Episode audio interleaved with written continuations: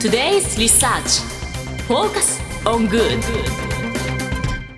さて、ここからは社会人ならこれだけは押さえておきたいとっておきの情報を教えてもらうコーナー Today's Research Focus on Good です。今日は日本能率協会総合研究所マーケティングデータバンク情報コンサルタントの西尾さゆりさんにお越しいただいてます。よろしくお願いいたしますよろ。しくお願いいたします。早速ですが、今週のテーマ教えていただけますか？はい、今週のテーマはミュージアムです。うん、ミュージアム。ミュージアムミュージアムって何まで入るんです確かに。そうですね。まあ普通に考えると博物館とか美術館だけなのかなとうん思うかそのイメージがなんかすごいもしれないんですけれども、強い実はあの動物園とかうん。水族館とか、まあ植物園も含めてあの生きてる生物をあの展示してあるところも広くあの博物館ミュージアムとして定義をされています。実際その博物館の意味合いとしては、まあ、資料いろんな、まあ、生きてるものも含めて資料を集めて保管して調査研究した上で、まあ、その資料価値を調べてその成果をいろんな方法で発信するっていううん人々にその学びを提供する機関というのことを、まあ、ミュージアムと位置づけています。あでも確かうんに水族館とか動物園もああなんか論文書いたりとか、なんか学会に発表とかもされてますもんね、うんうんうん。だからその集めた情報っていうものを調査研究してでそれらをもとに展示をしたりあとは、はい。なんかそういった情報機関に対して情報を提供したりみたいな、そういうことをやってるのがミュージアム博物館の定義。そうです。でも最近どうですか？ミュージアムっていうかこの博物館ってなんか行った記憶あります？私あの去年上野の何でしたっけ？なんかよく期間限定でやってるはいはいはい。ミイラ店とかいろいろの宝石店に行きました。宝石？私キラキラしたもの好きなんで。金が好き。お金が好き。もう分かりやすいな。分かりやすいな。まあお金大好きですよね、はい。見に行きましたね。そ。それああとどういうの？あと一個聞きたいのがあのハリーポッターの豊島園跡にできたじゃないです最近か。ありますね。あれ行ったんですけど。あれも結局展示物だったんですよ。あれは博物館に入るんですかね。テーマパークじゃない一応テーマパークの部類なのでそうちょっとなんですね。博物館とかとはちょっと違う位置づけになりますね。へうえなるほどでも今私自身は、はい。なんか昔は結構行ってた記憶があるんですよね。なんか恐竜展だとかあそれそれこそミイラ展うんとか行ってたとは思うんですけど最近なんか思い返してみるとなんかこう王道の博物館みたいなやつは行かなくなってきてちょっと新しい系のは行き始めてきてるなっていう気がするんですけどなんかこう行かなくなってきてる感覚があるんですけどその市場規模とかでいくと日本国内で見ると今上昇傾向にあるんですか？それとも下降傾向にあるんですか？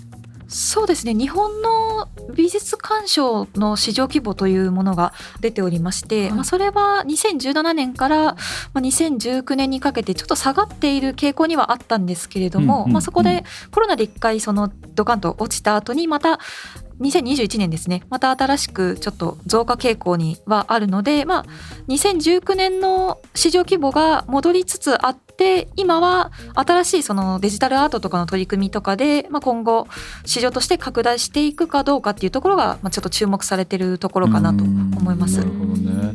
でちなみにその世界っていうところに目を向けた場合はその辺の市場っていうのは今どういうふうに変化してきてるんですか？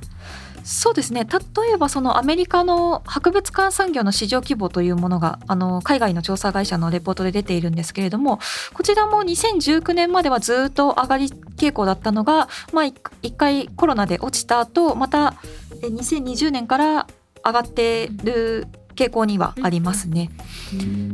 じゃあまあ世界的にはやっぱコロナで一回ドーンと落ちてそこからこうまあ緩やかにまあ回復傾向にあるというのが今の状況ということですかね。そうですね。でもこう世界ではまあこの来場者数とか来館数がまあ多いところっていうのがいろいろあるのかなと思うんですけどなんか人気のところっていうのはどこにあるんですか？そうですね。あのこれがイギリスの美術館専門雑誌が調査をしているものがありまし発表しているものがありまして、まあ、これは世界トップがルーブル美術館。あ聞いたことあああ有名な。フランスの。るあでもあこれ俺行ったわ。あ行きましたね。すごいそうなんですね。ルーブル美術館確かに。にあと映画とかにもよく使われてますよね。うんダヴィンチでしたっけ？あそうですそうですそううです。ああいうのとか。あとはね、あとは次がバチカン四国のバチカン美術館ですね。でその次がイギリスの大英博物館あ聞いったていうトップ3になってます。えちなみにそのまあルールとかバチカンとかって大体どれくらいの人が来場するんですか？そうですね。ルーブル美術館の場合はだいたい780万人ぐらい。へえーすごいな。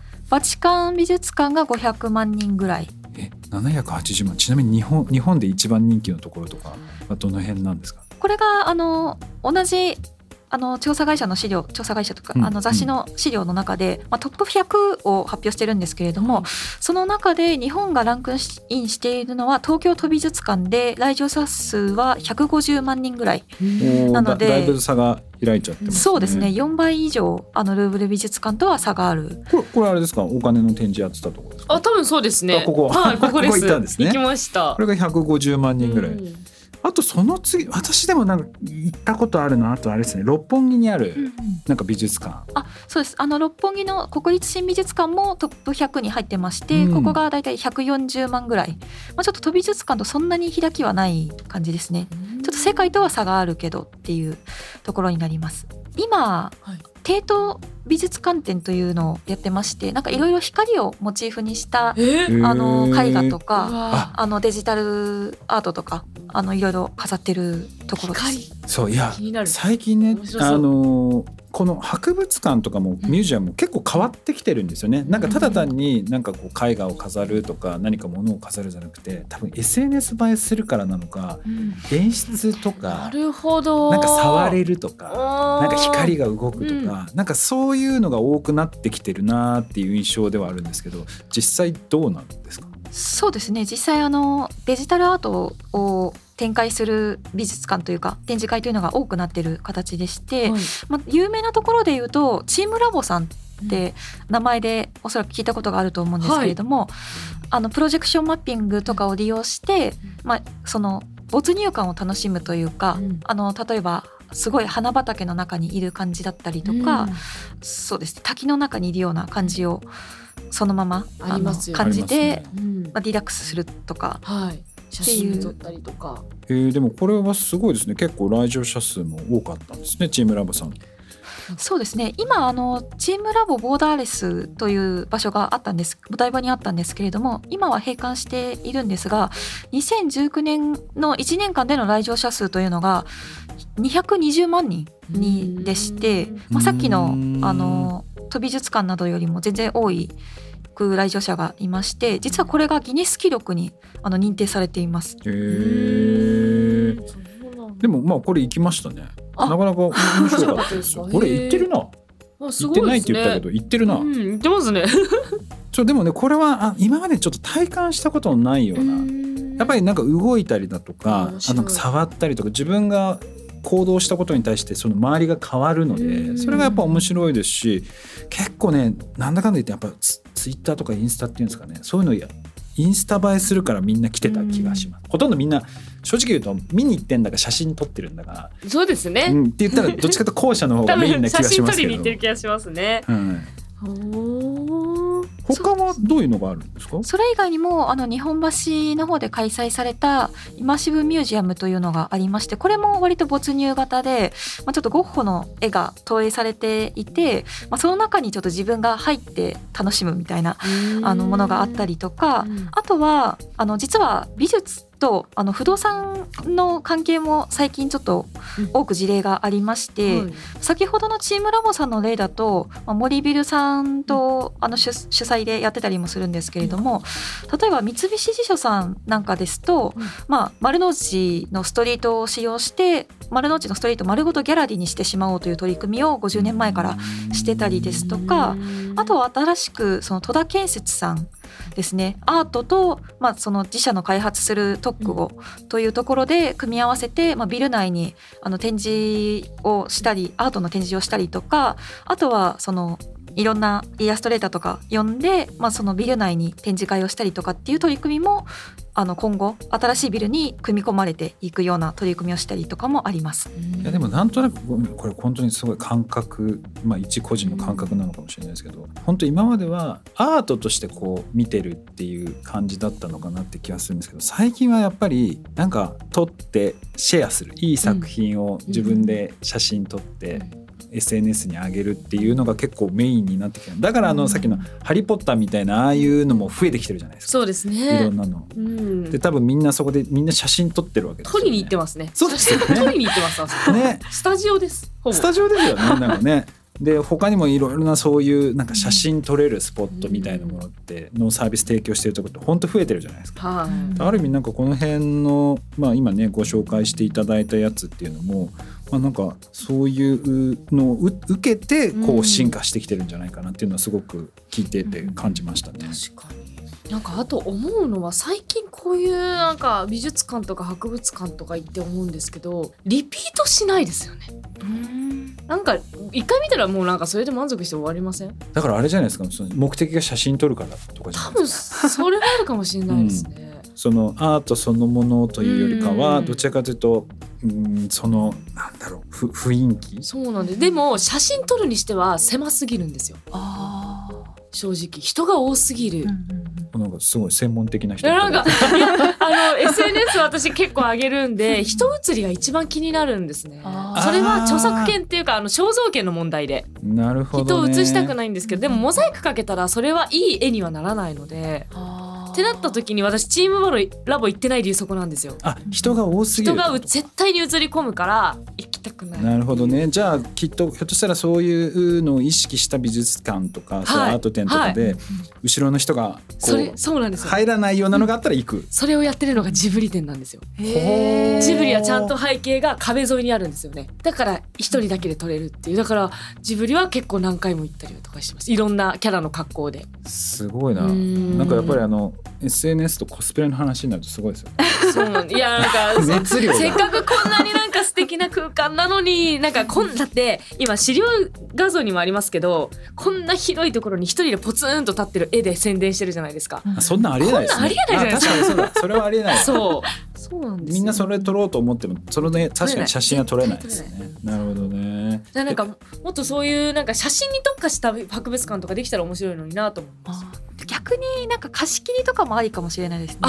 テレビの撮影とうん。か大規模な撮影とかに使うんじゃなくて、まあ、個人向けにちょっとしたあの料金で貸し出しをしてちょっと収入アップみたいな。確かに、ね、あとはもう時間で区切っちゃうとかね。ああそれいいですね。ね、もうこれ時間終わったらはいどうぞ次っていうような形でなんかこ確かに。ううまく流動するような仕組みを作っていくとか。そうですね。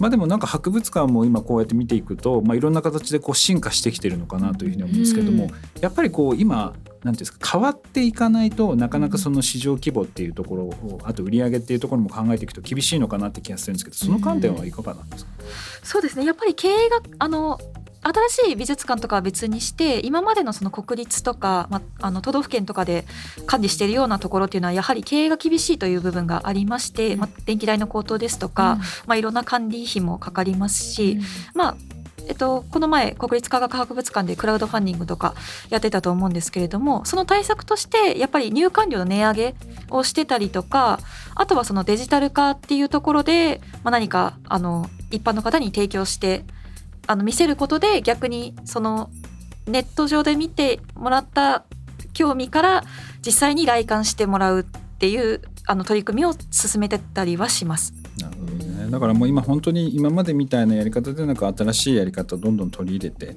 うんその博物館そのものも今進化しようとしてるので、ね、先ほどのなんかいろんなところの比較しても面白いかもしれないですよね面白いかも。しれないですね。あ確かにここは写真を撮ることを意識してうんうんきっと設計してんだなとか、ここはこう作品自体をちゃんと勉強してほしいと思ってるんだなとかって、うん多分見ればわかるってことですよね。そうですね。